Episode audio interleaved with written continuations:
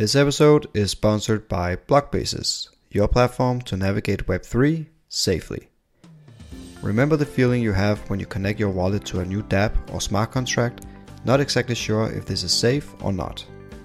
Well, Blockbases will answer that question for you before making any detrimental mistakes, risking all your assets in your wallet. With Blockbases, you can easily review dApps and smart contracts that have either been audited or hacked. All dApps and smart contracts have been graded with a security score, and if you find yourself wondering, hmm, maybe there were some shady dApps I connected my wallet to in the past, well, Blockbasis makes it easy for you to scan your wallet and revoke access to any dApps or smart contracts that pose a risk to the funds in your wallet.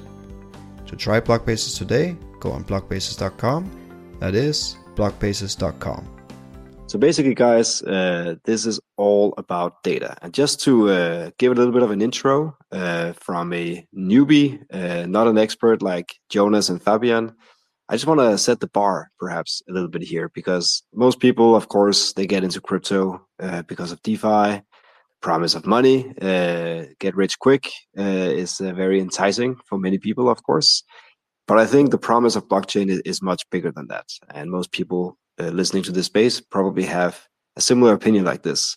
I mean, sure, financial data is valuable, but there's so much more. There's personal data, supply chain data, there's all kinds of data. And right now, I mean, we are standing in a crossroad between building a world where centralized players, Google, Amazon, the big tech firms, just gobble up more and more data and become more and more powerful, or the alternative in what we typically call Web3, where we uh, take back control of the data that we all create and leave behind uh, during our online lives. And that's, I think, just to put the bar very, very high for you, Jonas, and you, Fabian, today this is what is at stake, right? What what is the world that we really want to build? Is it the centralized version or the decentralized version?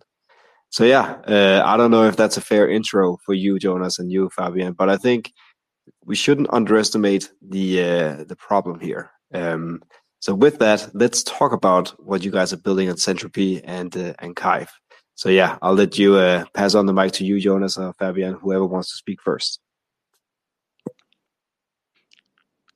I don't know. I, I, I'm unmuted already. Maybe maybe I can start. So, would you like me to give an intro about about Syntropy?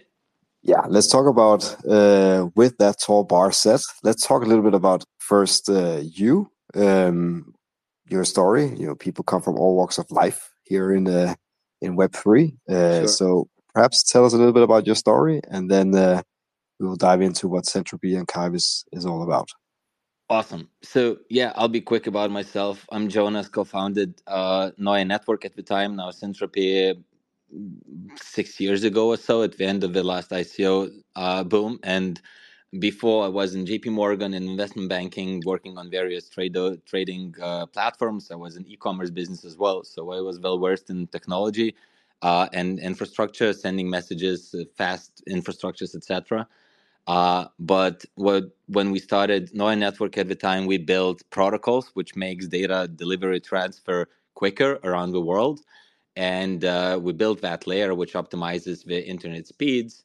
But then we noticed that blockchain really needs not only just faster internet connectivity, but a much more specific uh, feature set and like interface to to get that. And the problem was not only data speed, on the internet, but really accessibility of that data, uh, how you consume the data, how it's being taken from blockchains, how do you get it, and so on. So what we've built is a data layer which combines uh, all the other chains as well as other data and delivers it to either other applications or other chains and smart contracts in the future in the lowest latency possible way, but also in a decentralized way. So Ed, kind of continuing to what you said, what we found is that there is a huge data need, which is unfulfilled by crypto and not only crypto projects, by blockchain data not being available. There's so many chains, uh, it's not composable. There's very few centralized providers which provide data in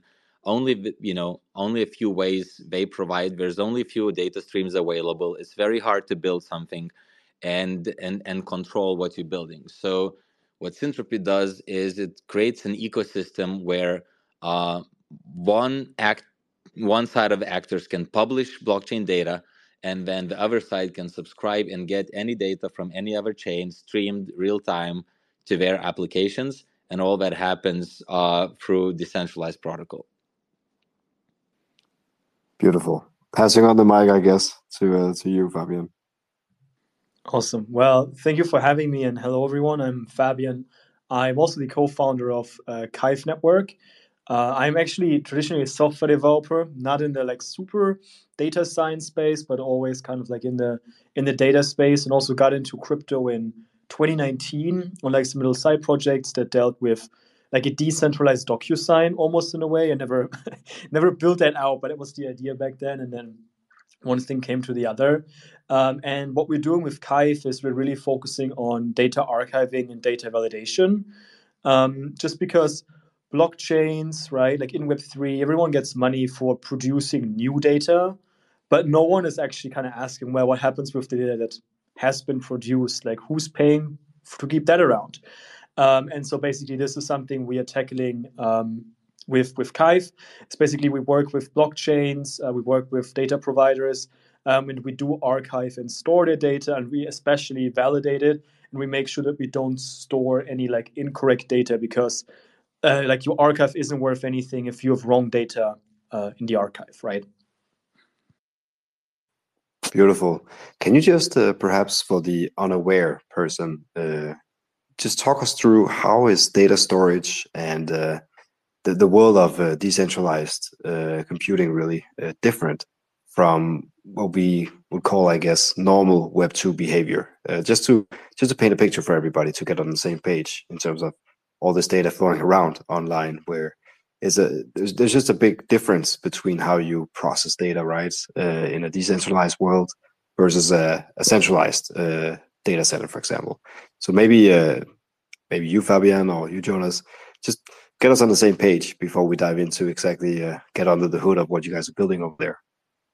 So I can maybe give an intro how data is streamed, and then Fabian can can can show the differences how it's being stored. So the difference how data floats around the internet in a centralized world is uh, providers and centralized providers store data first to their indexes. They run blockchain nodes, and then we need to store data and then write software to give that data to developers. So either buy through various paywalls and then connect through various protocols. Uh, the most popular way to get data now is through API requests. Uh, so you you do a request and you get a response with the data. Uh, there's a couple data streaming providers where you get real-time data streams delivered to you as the messages go. But as I said, they're now very selective what data they provide. That data needs to be confirmed. It goes to databases first. It's uh, it's normally not as as as fast. And as I mentioned, the biggest difference is the paywall, and there's no composability. You get what you get, what the provider gets you, and then also if the provider is down, then your system is down. So the Web two applications they are used to just using services and uh, other companies and then they get their data from what's available but in web3 world we want everything to be as composable as possible we want everyone to build whatever smart contracts they want on whatever chain because everything is decentralized equally when we want the data to also be able to consume any data or to build your own streams if they're not available or your community must be able to add more data for the sources so that people can just build on top and we don't need uh, a permission basically to build a permissionless data system. So the the biggest difference would be that we can still provide data in a in the same SDKs, you know, com- comfortable way for developers, but the data comes from decentralized publishers and it can be added to the protocol in a permissionless way. Beautiful. Anything to add, Fabian? Or yeah, I think I can I can add my perspective on it from a data storage part because I think that's like a very very different way of thinking about uh, dealing with data um, compared to like the traditional Web two space. I think one very very big part is like private versus public data, right? Like on the blockchains, at least the ones out there right now that are in mainstream use, everyone really has to be aware that like anything you do on a blockchain, anyone else in the world can see, right? anyone can see, anyone can basically also transact. Anyone can look at, anyone can analyze. It's basically being like naked out there. While this sounds a little bit actually contrary, but in Web two, this is very private, right? If I interact with with my Google account, well then yeah, Google knows my data, but it's only Google in a way, right?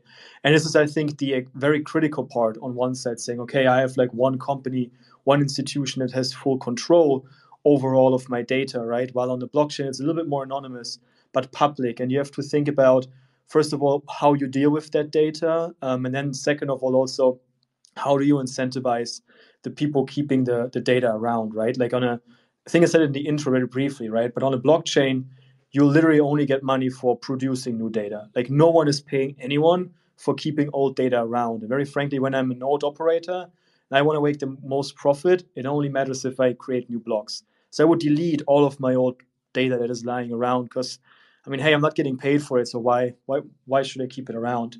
Well, then with decentralized storage, you have to think it the other way around, which is like, well, now we need to think about how can we incentivize people to keep the data, right? How do we pay them basically for how long they keep the money around? I think this is actually you have to take on a very different perspective, thinking about like data storage Web two was was Web three. Web three has way more benefits, which is like the immutability, the permanency, right? Um, also, of course, like a little bit of more privacy as well. You're not exposed to a single provider. Um, but yeah, the caveats are definitely like how do you keep everyone incentivized? How do you keep everyone um, basically that, that they keep their stake in the in the network?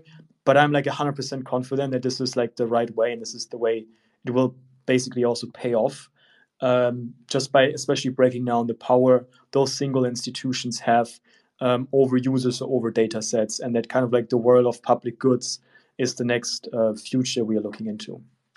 Yeah, just to add to what Fabian said, I think one of the most important differences between Web 2 and Web 3 and, and all of these technologies is the economic models. That's why there's tokens. And the biggest difference from Web 2 world is, in, in, and sort of that's my whole mantra of, of crypto and blockchains in general, is that nobody earns a profit per se. In the normal world, useful data is is being given a paywall and it's being as expensive as possible and until the data becomes commodity then it gets cheaper and it becomes sort of close to infrastructure cost. But still people can try to monetize data uh, and what the what the decentralized economies provide is that nobody really earns the profit. It's either data creator which puts a fee and earns the product pro, the profit actual data publisher or the protocols take fees and then trickle down to validators to providers to whatever the technology they're running. So the biggest difference is that we're really bringing back value of data or storage or anything back to the community and participators of node runners etc rather than you know hitting those paywalls and then basically paying the profits until data becomes commodity Perfect, perfect. And yeah, there's obviously a big difference between streaming and storage of data, which uh, begs the question. It's a good segue, I guess, to uh, why you are both here today. I mean, uh, Jonas and Fabian, you represent and Syntropy. So people listening for the past 15 minutes or so, they might be asking, why are you both here today? So you guys are doing some interesting stuff, some interesting partnership and relationship between you. Can you talk about that? Yeah, I think the the and Syntropy thing is really a match made in in heaven, uh, and I think Jonas uh, really agrees on that because there is such a great synergy between real time streaming data and data streams and the historical piece of it, right? Because if you think about the usage of data streams, right, you want to look what is happening right now. Well, we only know how we can interpret that, what is happening right now, if we have some ideas about the past, right? If we know what kind of happened before and what do I have to look out for, which is such a great synergy there because with Kyve, we really take care of basically archiving the data streams Syntropy is providing, making them processable for developers, understanding also the data they are working with, and giving them the security that like there has been no tampered with the data, no one has kind of like tried to modify anything there. And uh, yeah, and the real time data is super, super important, right? Because blockchains are so fastly moving and especially right if, if you're in the defi space and things like that you want to be like up to date as fast as possible but there's always a trade-off like you can either be super fast and have a really really short window so to say to look at or you can be slower. In that case, right, that is us Kyve with like always lagging a couple of minutes behind, but then having the completely historical um, view, so to say, on things. Right, there is no no way to actually combine basically speed and full historical access. So I think it's a really really perfect synergy that we have with Kyve and Syntropy um, that really really allows developers to now have a data tooling at their hand that they need to cover the full spec from real-time insights to full-on historical insights. Yeah, I completely agree. And and kind of the second that is once we were talking to customers, uh, people need real-time data, but also almost everyone also needs historical data in some capacity. So what everyone told us is they're either already using some of the some of the API data providers, but everyone's looking how they can use those new data streams which we have, which are not available, and then also integrate the historical data capabilities to them. So to have a full tooling, as Fabian mentioned, and and being able to develop your application from A to Z, everybody needs also a storage solution. So uh, Kyve and I think when we met in Austin uh, and, and and other times was really as you said, a match made in heaven because we were we were looking for our solution to our customers, how we can integrate and who with, so that the customers can also have options to stream data and store it, and then use it for their storage purposes, uh, or or loading purposes, or whatever the use case is. So, like very few applications rely completely exclusively on real time data. Normally, everyone has some historical data needs for their applications. So, and, and the same way, if you have only historical data, uh, some use cases become impossible, like reaction to events, uh, arbitrage, liquidity pool provisions, etc. These become really impossible. So, to illustrate one use case, which is very clear why you need both these technologies. If you want to start a new arbitrage bot, right? First, you need data coming to you as soon as possible so that anything happens, you know it first, you can do your calculations and decisions. But yeah, let's say you build some bot, what do you do? How you test it? The first thing you need immediately is to back test your bot. Like is is like is the software working? So even just to start developing, the first thing you do after connecting a real-time data stream is you get some historical data and then you play around with it and, and, and test your software. So I really hardly imagine any software stack which doesn't use a combination of like real time plus historical data. There's applications which are fine with just historical data. There's there, there's applications which are fine just plugging in the real the real data streams. But uh, even internally, then a lot of them need some storage capability. Can you walk us through? Uh, sorry, go ahead. No, maybe quickly adding to that, also something I, I personally find very cool about Syntropy and, and blockchains in the combination is that real time is like super, super exciting for any kind of application, but especially with blockchains. Syntropy with some streams even allows you to look into the future of the blockchain. Sounds a little weird, but what I mean by this is right in a blockchain, uh, um, if you're not that technical, I'm quickly going to explain it. But whenever you submit a transaction, your transaction is not executed right away. It's executed in the next block, right? Cosmos chains, it's around six seconds. Celestia, it's like 11 seconds. Arweave, it's 10 minutes. But you can actually look into the buildup of all of the transactions coming up. So you can not only basically see, well, what happens right now, but you can actually also look into and you can really see, oh, what is going to happen in the future? Like what transaction is going to be mined in, for example, a couple of seconds and things like this, and really, really, really build some super, super insight for almost future into the future looking alerts um, that you can build. That is something that's pretty cool. So we have the full combination of future data, present data, and past time data, which is also, I think, something so unique to the blockchain space that gets me really excited about that. Yeah, thanks, Fabian. For that's a great page. Maybe you can uh, walk us through some of the applications. Uh, you mentioned a few things, obviously, uh, sort of on a high level, but just to dumb it down for newbies and non-experts like myself, perhaps you can just walk us through an example of an application, especially an application that could be work well with the Kyve and Syntropy integration.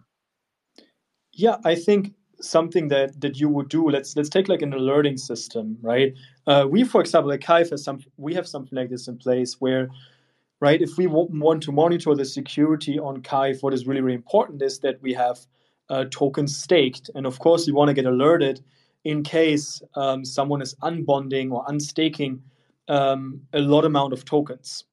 Another question is, what is a lot amount of tokens? Is one token a lot? Is 10 tokens a lot? Is a million a lot? Well, it would be really cool if we could say, oh, are there more tokens unstaked than the average? So basically, we need to compute the average. And for the average, we need to know, for example, the data for the last 30 days. Well, perfect, right? That's where you use Kyve historical data to really get kind of like your average value you want to apply your alert to. And then you can use Syntropy, right? And you can look at real time or future data, so to say, in the mempool, and you can see, oh, there is actually one transaction that is higher than my 30 day average. Well, then, for example, I want to send out an alert or I want to trigger something, right? It can be, it doesn't need to be an alert. It can also be, for example, like a rebalance on a liquidity pool. It can be an arbitrage trade that you do, but it's ever like you always want to put something you do into perspective over the last days, for example. I think this is really, really powerful that I don't think any other tech stack, even in Web3, um, allows. Yeah, and I can give a couple more examples. So, swap routing, for example, when you go to Uniswap and uh, swap tokens now, sometimes if you notice, the fee is sometimes you know bigger, sometimes smaller, uh, and sometimes it goes fluctuates by like five hundred dollars for a bigger trade. Uh, and and so on. So when you, you look how swaps work, they they normally now don't swap directly. They check, you know, USDC to another token to to another token, a USDC to Ethereum to another token. And in in decentralized trading, there are so many liquidity pools and tokens you can jump through to make the best swap. So it's it's it's really hard to process that amount of information and monitor so many chains. And because Syntropy is like almost purpose made to monitor liquidity events because these are on-chain events you can monitor a lot of these pools and you can calculate better routes and better swaps quicker with more with more with more routes. So you can literally save on defi trades if you just have more routes to choose. So dexes can build better routers or also independently people can build better better swap uh, contracts or or have uh, better trade information to trade or do liquidity or take money out of their liquidity optimize yields uh, so you can have those calculations every time coming in. And as fabian said you know you do your you do your maths calculations using some historical data and then you you react to the new data coming in. So swaps trading arbitrage uh, dexes uh, order books anything which now looks at what's happening on chain not prices or, or something which is off chain but like really what's happening on every transaction in every blockchain uh, that's an insight which is now very hardly achievable. Beautiful. Maybe uh, talk to us a little bit about the space that you guys operate in, because a lot of people, when they hear about data and data networks, uh, they, they think about oracles. I think like Chainlink, uh, Pyth or Pyth ne- network. I still can't figure out how to pronounce it. Mm. um, so yeah, maybe uh, again for uh, for anyone catching up here um, maybe talk to us a little bit about uh, how you guys see yourselves uh, compared to for example oracles. Um, uh, how you guys are different and the the, uh, the, sort of differentiator and the different use cases that you guys are solving. Yeah so i can i can start with that because we're we call ourselves on-chain data oracle as well. So basically the first functionality of our data layer is to combine publishers of all the blockchains and data and deliver it to software. Now, what Chainlink does is it combines information from outside the, the chains, which is prices, you know, whatever off-chain data, and delivers it to chain, to smart contracts. Uh, what we do is the other way around. It's almost like an inverse of Chainlink now, where we take on-chain data and deliver it out to applications. So the data layer is almost like the inverse of Chainlink because uh, we do on chain to the world, not the world to on chain. But what the Syntropy's layer one uh, vision is is uh, in the future to allow that data layer to deliver data to to our smart contracts, and then it be- uh, then Syntropy becomes a layer one which has Oracle capability to deliver any other chain's on chain data to on chain. So then, then it becomes on chain to on chain data Oracle. uh, which Chainlink now, at, in, like as far as I know, does not have that data available and that capability. So what what difference will be then is that we'll be able to write smart contracts which can react to to data uh, or happening on, on on different chains uh, and that is unique and that's what something we're very excited about so that's why we call ourselves an on-chain data oracle and that's how it differs from current oracles like Pyth as well is also providing price feed data into the applications and it's very very similar um, to us there with Kyve. We do not have a real definition if we are an Oracle or if we aren't. Actually, if, if you would ask me, I wouldn't really know if we are one by definition or not. And the the difference is for me that like something that we do at Kyve that oracles don't do is revalidate the data, right? So we make sure that the data we work with is correct, right? On Pyth, there are just data streams coming in, there's just prices coming in. And if someone hacked into one of the price streams and modified them, Pyth would just relay wrong wrong prices, right? Which is really, really dangerous because this space was downloaded via spacesdown.com. Visit to download your spaces today. Well, people trust those oracles because they think it's happening on a blockchain. And so they think the data this oracle is delivering is correct, but that is actually completely un, un, not connected, right? Like if I modify a price stream coming in on a chain, the chain can do cannot do anything. It's even worse because the chain is immutable, so I ha- I carry around the wrong data forever. And then it even also comes on top that like computing, especially on the ETH based things like EVM and stuff, storage and computing is really expensive. Um, and so it's really, really tricky to build an an oracle at scale, so to say. And this is, I think, what something we've done with Kai very differently is like we optimize to store and validate data at scale. That's why we are so so good at doing this for historical data. And yes, you can access the Kyve data on chain again, but just because it's so much, there isn't really a huge um, use case if you have something like very specific price interests, for example, and things like that. Like there, kind of like the Syntropy contract to contract integration is something that that you might wanna wanna look into. I think it really always depends on the use case yes, you can put us in a category of data oracles. Yes, we are validating data. Yes, we're making sure that we, we publish it. But no, it's not really on chain to on chain, but it is fully decentralized. Beautiful. Let's uh, look a bit ahead, guys, and uh, talk a little bit about the roadmap that you uh, sort of alluded to already, uh, where you uh, nicely wrapped up how you were able to look at past, present, and future data but yeah, talk to us about the roadmap. That always gets people excited. What's to come from both the Kyve and Syntropy? Sure. So maybe I can start. So I'm I'm very excited about our roadmap, and the team is super busy. We have a mainnet coming up uh, this year, and a lot of work before that. So we have a Silverstone launch uh, happening soon, and then a Monaco launch later. In the Silverstone launch, uh, what we're gonna have is access to more uh, developers to our data layer. So the data layer becomes from available only to private companies now working with us to uh, developers in an open manner to try and test and get the data and start developing. And also those companies developers will have better tooling, updated developer for portal to develop the data streams they need. Uh, there's also we're gonna launch some data tool to to show the real, the real value of real time data on on on on some DeFi elements. Uh, so that is like a big stepping stone for us to open up to more developers, and also there's upgrades happening on the chain itself.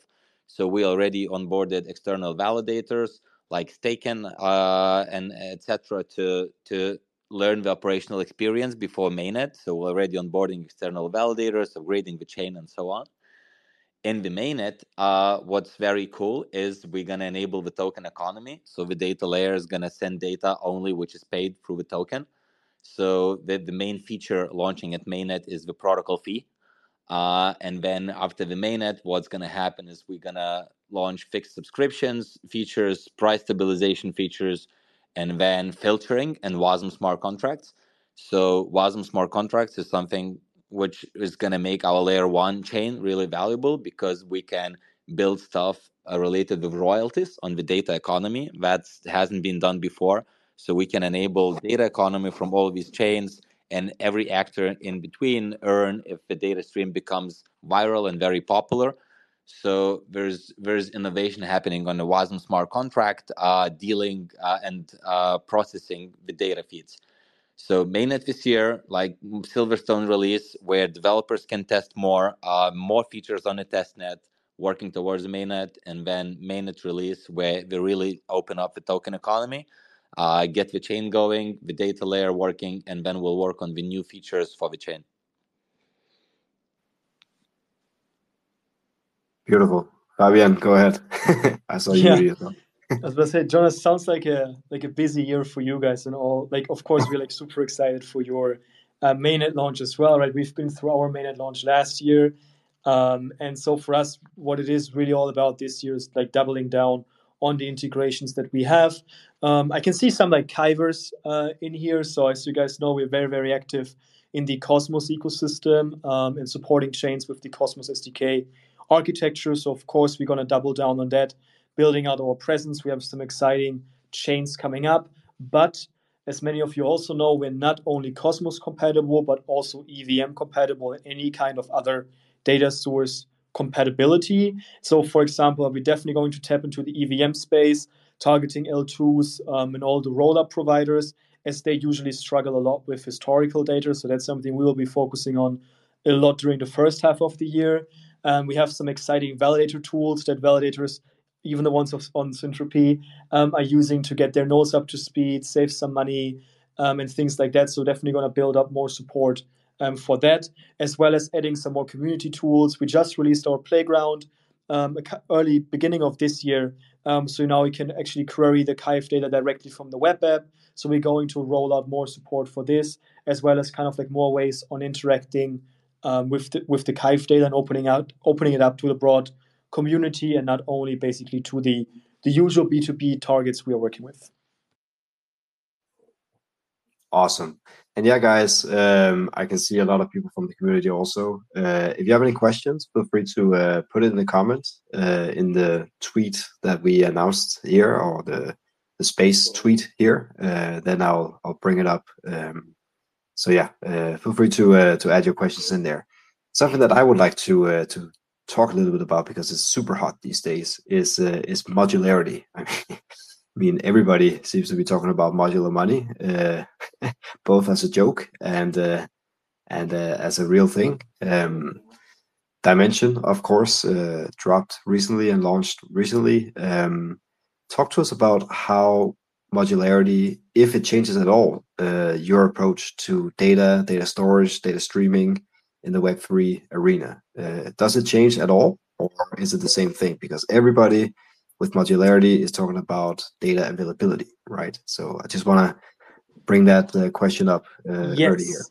That is like, as you said, the hot, the hot topic right there. Actually, with Kyve, and this is something before the whole modular narrative was a thing. Actually, we are a very modular blockchain, right? We have we have also decoupled our data layer from our consensus layer. And actually, uh, if you look on like CoinGecko and stuff, we are think together with Celestia, maybe now Dymension as well, one of the only tokens in the modular um, category. I think maybe there are like more, now like two or three others, but for a long time it was Celestia and us kind of like sharing that that space. And so it, actually for us it was almost like an unintentional design that we that we are a modular setup, right? with the separation because for us it made the most sense to under, to basically separate validation from consensus because it's two very different um, things.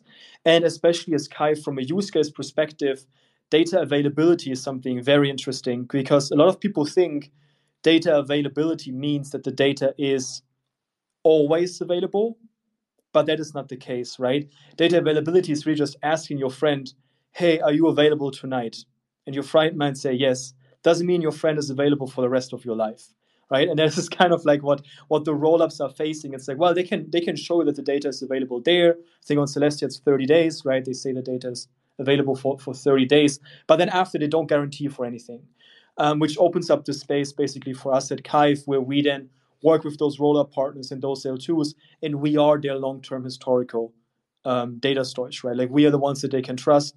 We are the ones they can they can store their data with to ensure that this data is lives longer than just 30 days. And it is really crucial because, right, back to the beginning of the uh, of the, the the Twitter space, it's like neither Celestia nor the rollups incentivize their users to pay for long-term data storage, right? No one does that. Everyone just incentivizes them to produce new data, which is which is great, right? But now they have a partner like us where they get the incentivization for keeping the data around and making sure it's valid and basically don't having to trust anyone. And so yeah, for us the modularity is, is a very big part of our infrastructure, but we also very close in the modular uh, infrastructure space. Yeah, super cool. So on, on on on our side, basically modularity is Syntropy was born in the cross-chain era for the cross-chain. So uh, we're aiming to be the first layer one, which has all the other chains data available at its disposal because our special feature is the data layer we built. And the way I look at modularity is we followed the Cosmos model, and that's why I really like the Cosmos ecosystem because it allows to build modular blockchains actually. And uh, and uh, we followed like Injective's and other successful chains model now, where you have your uh, feature specialties, your bridges, your your services, which make up the whole solution. And then you compete for several areas. So, like you can compete for your data layer, you can compete for your smart contracts, for your validator security, etc. So, modularity for us means that we have data from a lot of chains in the future for probably all chains, and we we can deliver data to all applications or all other chains. So that enables other blockchains to be modular and build things which can get events and data from from from different blockchains. So without uh, infrastructure which we're building, this whole set of publishers of all chains data, nobody has this on-chain data infrastructure built in. And more and more modular blockchains will need to interact with either different chains or look at the data at different chains uh, so that's how we fit in into modularity, where we will be one of the few places where you can really find any other chain's data and react on it and build smart contracts. Uh, and so that's that's how I look at it. And then what's really exciting next is once Syntropy data layer data can be injected to to other chains, then it's even better because if more chains consume data layer, it's good for our token because it, it goes through token economy. If our own smart contracts use our data, it's good because smart contracts uh, uses fees. So you know we can compete both on a smart contract uh, level where people can use our chain because we have a data layer and, and its data, but also if other chains start injecting injecting data layer data themselves, that can just increase the amount of data being consumed. So the way I think about modular- modularity for Syntropy is having it the blockchain uh, layer separate from the data layer, so we can improve the blockchain, the smart contracts, the speed of it, the fees, whatever, uh, separately improve the chain, as well as we can improve the data the data layer capabilities. And then for other blockchains, I think nobody will will get around without cross chain data in the very near future. So every solution will have at least three or four chains interconnecting, some bridges interconnecting, and everyone will gonna need uh, some visibility into what's happening into all of their systems. Beautiful, beautiful. I want to go a little bit back to the roadmap because uh, we tend to think, of course, in crypto um, in very short-term sort of roadmaps. Uh, crypto moves super fast, so it's natural to think that way one year in crypto is like seven years in real life, in TradFi at least. It's almost like a, a cat version of the TradFi industry. But um, talk to us a little bit about the, uh, you know, five years from now, 10 years from now, a little bit longer than the, the original sort of roadmap uh, that we have in the, in next three, six, 12 months like how do you see for example data being stored processed and verified let's say five years from now? Is it going to be similar to how we do it now? We just talked about modularity for example and and your solution your approach. Or do you see sort of big leaps happening in our industry uh, of course propelled by blockchain technology and hopefully with the Syntropy and Kyve being at the forefront of that? I I think the trend will go more towards definitely more towards modularity, but also more towards app chains, just given that basically we are at a stage now where projects can be very creative um, in terms of like what they want to build out and how they want to do certain things and blockchains are getting connected to each other way better right? IBC and stuff is is just like technology that, that works really well. So i think we're to see a a breakdown, so to say, of those like monoliths giants, like in Ethereum or something, breaking up into little small application specific chains that are then interconnected, maybe even with things like interchain security and stuff, like secured by the same validator. So I think we will kind of see like this clustering um, of the space happening. Um, and then in terms of kind of like how the data will will be processed, I think will also go into that direction that uh, chains and chains are finally able to safely basically exchange as much data as they want and aren't limited to a couple of bytes that very frankly speaking nowadays aren't really aren't really usable right? We need to send over some like meaningful amount of data. So i think we will see this. Um, with Kyve, i think we can place ourselves as like a cornerstone or like central piece into that infrastructure where like if you want to have secure communication or secure data like access then verification is like the top thing that should be in everyone like developers mind. So i think that is something that i would put high bets on in terms of like clustering like more towards the app chain thesis more towards the interoperability thesis. And i think that's stuff we will see. And i also think that we will see standards um, coming up that will just work across the whole industry right? Like we see it with like well we have an ERC20 i think that token standard is pretty standard now. We see this ERC20 standard being implemented on other chains with other names, right? Like CW20 uh, on Cosmos and things like this. But I think we will see more of this. The space will equal itself out, but because the connection between chains is, will be getting so good, we will see more standards and things like this um, coming up. Yeah, I completely agree. I think it will be just the fight for block space. Uh, software will become interoperable because just more of it can be written and uh, and it's just will be different land security landscapes for different price and things will become really interoperable. Uh, the next steps for data delivery to to your question the original question i think what's going to happen next is uh, or at least for us what we're going to be looking at uh, in the future this this this further looking uh, time frame is trustlessness on the data we stream. So something Fabian already mentioned uh, if data is coming from just a trusted provider, you still trust the provider. And if we wanna uh, if we wanna send data to smart contracts and actually have smart contracts execute things and transactions on events happening on other chains, uh, then you need to really trust that data. And so what we're thinking is also, you know, adding a layer of guarantee and redundancy to the data. So what the way we think about it is um, guarantee of data can be can happen through redundancy. So maybe merging uh, several publishers and then having you know having having stamps confirm the data before even it's delivered real time. So maybe introducing a tiny little bit of latency for the sacrifice of that a, a secondary stamp or a guarantee of that data even before it hits the, the storing solution. So i think developers will just need more trusted data still nearly as fast so that they can integrate it to smart contracts.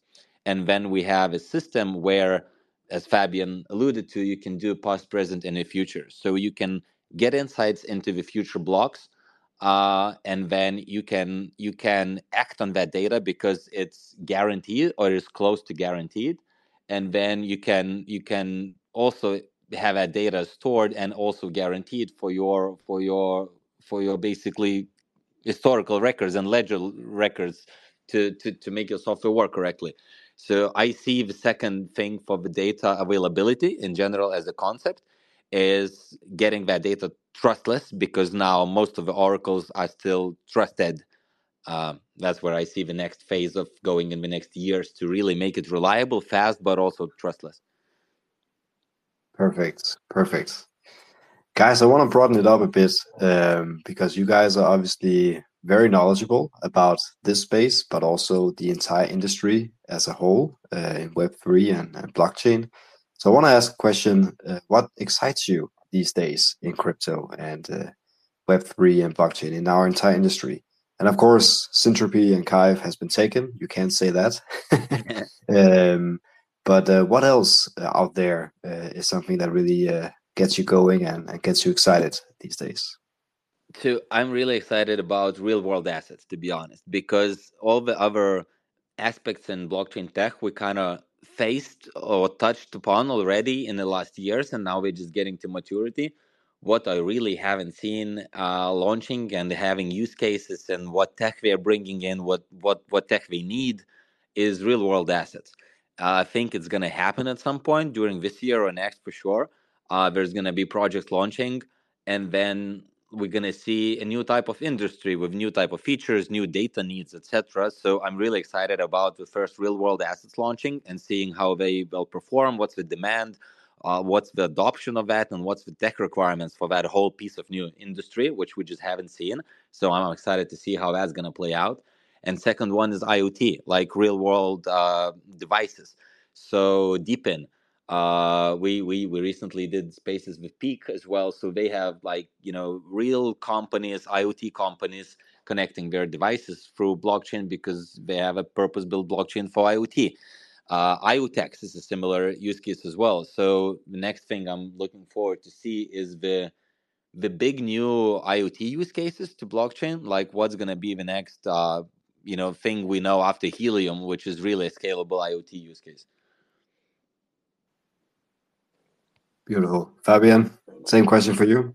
Yeah, I think for me it is that I think when I first joined the space, I think everything was really, really ETH right? And everything was really hard to do. Like you really had to think around many, many like really outside of the box to make some more simple use cases um, happen. And I think we're now at a stage, at least feels like it to me, where we as developers are able to do more and more meaningful contributions every single day and bring the space forward. And this time, like really lay the ground for like some big things happening on blockchain. I also personally think that blockchain is becoming a lot more important than many people might realize right now, especially because for me it is the very much needed counterpart towards AI, right? Like we see this with like OpenAI, like DALL-E, whatever. I can generate whatever and when I can fake whatever I want within seconds, while blockchain is the complete opposite, right? On a blockchain, I can prove you that I can't fake literally anything. And I think that it's really dangerous if we would live in a world where anything can be faked within a mouse click and nothing could be proven correctly. The world would drift off in like very, very dark times. So I actually think the whole blockchain space is very, very well positioned to be the much needed healthy balance towards what we kind of like seeing on um, on that side of things. So I think what really gets me excited is about where we are, what we are able now to do technically, to see what people are building, seeing that they can get more creative, seeing that they can build more impactful solutions, and really looking forward to what that means in the next two, three, four years uh, coming out in terms of like, yeah, tokenizing assets, uh, assets building more impactful uh, applications on a financial, on a data level, um, but even on a consumer level as well.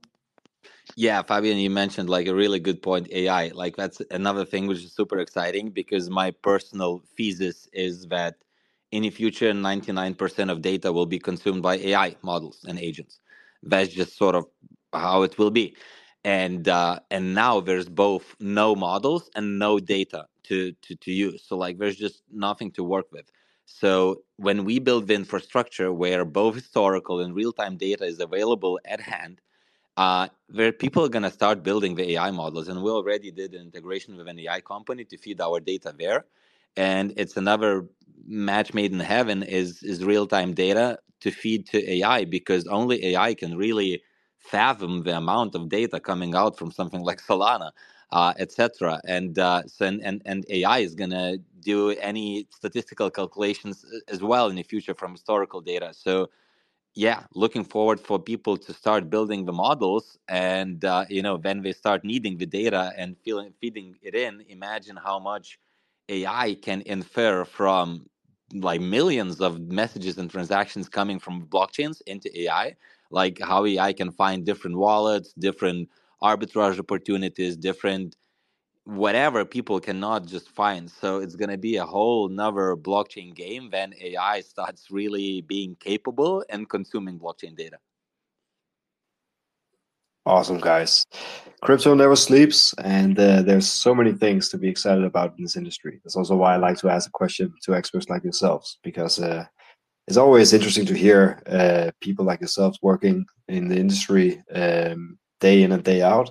What really gets you guys excited? So, uh, so thank you for sharing that, guys. Is there anything that we left uh, unturned? Any stones that we left unturned here? How do you want to close this thing off today?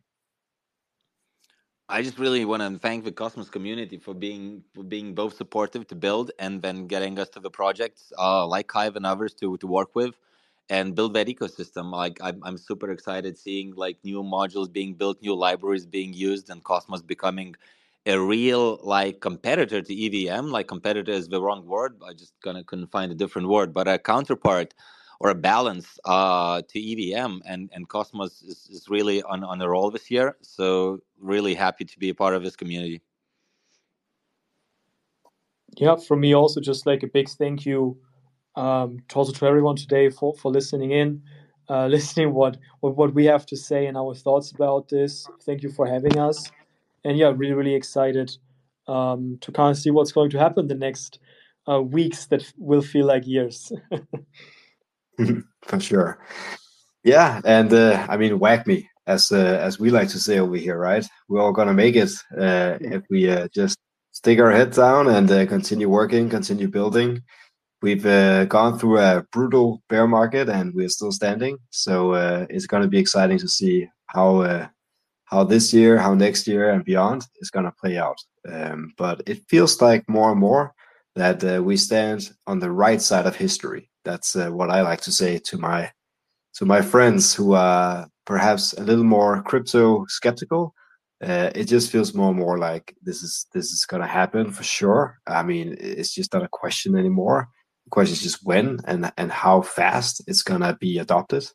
Um, I mean, of course, everybody is talking about the Bitcoin spot ETF as a big milestone, but I think a lot of hard work has come before that that really makes uh, use cases not just in some speculative assets, uh, but way beyond that. We can really, we truly have a shot at reshaping the uh, the world that we live in. So that's that's just awesome, guys. I promised to mention also that uh, we have a newsletter. Uh, we are almost surpassing thirteen thousand tonight, actually, uh, subscribers.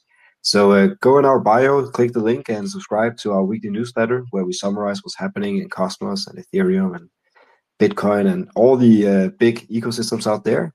We tweet daily about the news happening. If you look at our feed, you can see uh, every single day we have sort of a quick summary of what happens. So yeah, uh, go follow us, go subscribe, and of course, make sure to follow Kyve Network and uh, Syntropy uh, if you haven't done that already.